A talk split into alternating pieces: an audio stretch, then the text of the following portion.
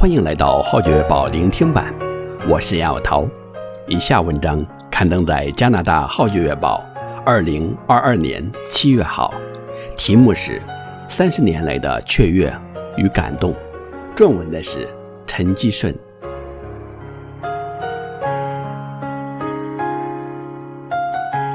一九九三年从神学院毕业至今，我在侍奉的路上已经走了快三十年。从东岸到西岸，从机构到教会，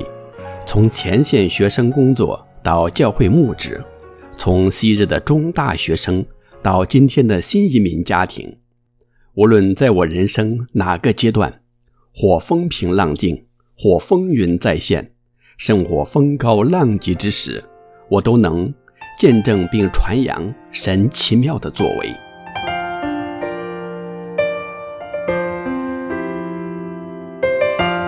当年加入基督使者协会的第一个任务，就是逢星期四下午到士嘉堡一所中学带领学生团契。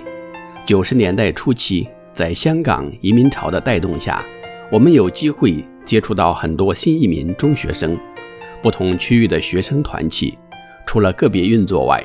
使者的同工亦在各区组成联校网络，在士嘉堡、北约克、约克区。以及密西沙加，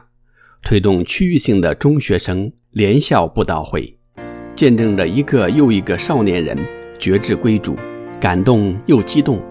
同时，这些联校网络亦成为一个训练平台，让来自不同教会的年轻人学习彼此配搭，推动福音，实施美事。透过每年一度的大专联校布道会。我们与多伦多不同的大学校园团契合作，从而有机会见证他在大学生群体的工作。最难忘的那个寒冬夜晚，在多伦多大学医学院的礼堂内，我见到一面写上“真的世界，真的我”的横额，又看着舞台上以歌声传爱的五名大学生落力献唱，他们正是学生年代的 Zion North 乐队。那个令人热血沸腾的画面，实在温暖了每个人的心。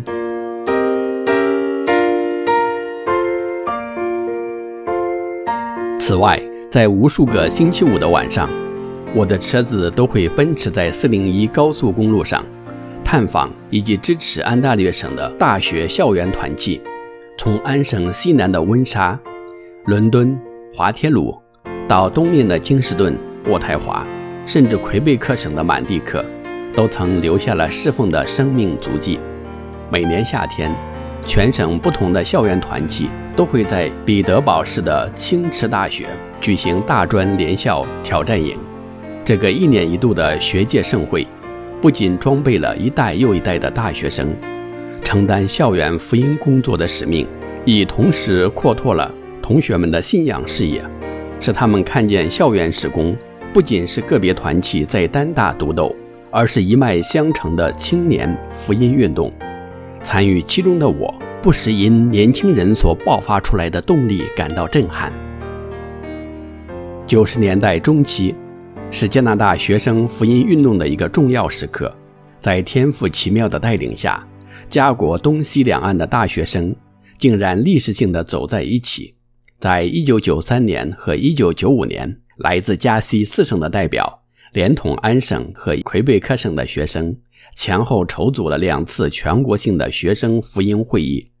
在那个没有手机、电子邮件刚起步、手提电脑仍然是奢侈品的年代，要接触从温哥华到纽芬兰东的同学，殊不容易。然而，在他恩手的安排下，一切的不可能都变成可能。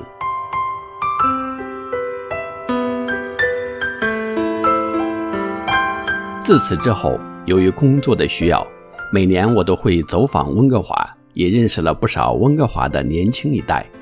二零一四年，在意想不到的情况下，我和家人离开居住了三十年的多伦多，在阳光灿烂的八月天，用上九天的时间穿州过省开车，从安省列治文山抵达 BC 省的列治文，也开展了。在格林基督教会的牧职侍奉。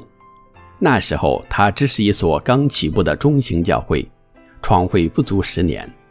每星期租用列治文一所中学作为聚会地方，出席人数约有两百余人。感谢神，透过牧者团队的认真和努力，对儿童事工的重视，从而吸引了众多年轻家庭前来赴会。在疫情前，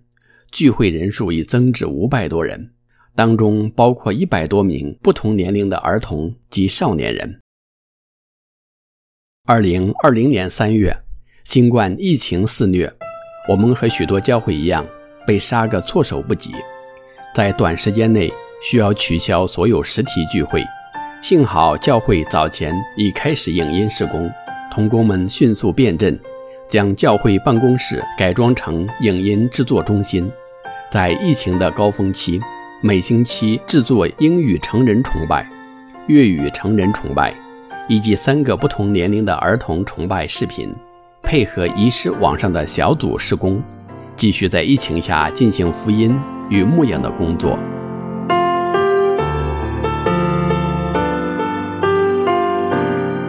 疫情之前，我们刚开始了第三届的启发课程，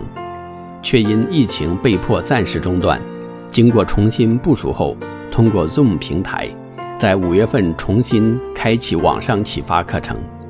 在一连十多个星期一的晚上，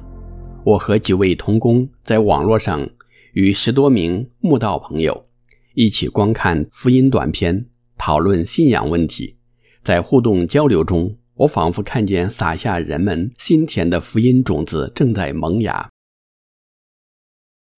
二零二一年初，为了回应新一波的移民潮，我们特别加开一堂香港时间的网上崇拜，让一些准备移民的朋友在移民前有机会与教会联系。想不到这一小步，却成为接触底家新朋友的契机。在过去半年，教会逐渐重启实体崇拜，聚会地点亦从列治文中学移师到一所西人教会。崇拜时间亦改为星期六上午。感恩的是，相对于疫情前，人数有增无减，当中包括很多刚抵埗的新朋友，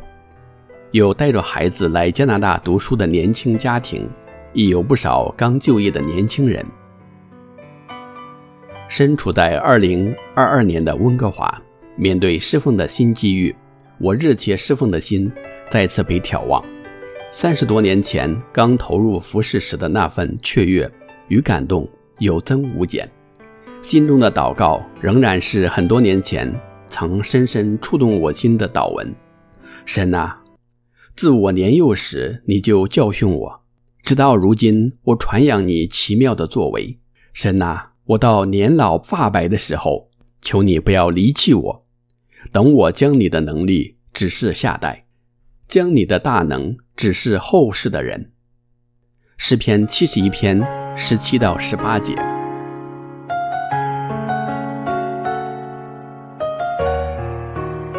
以上文章刊登在加拿大《号角月报》二零二二年七月号，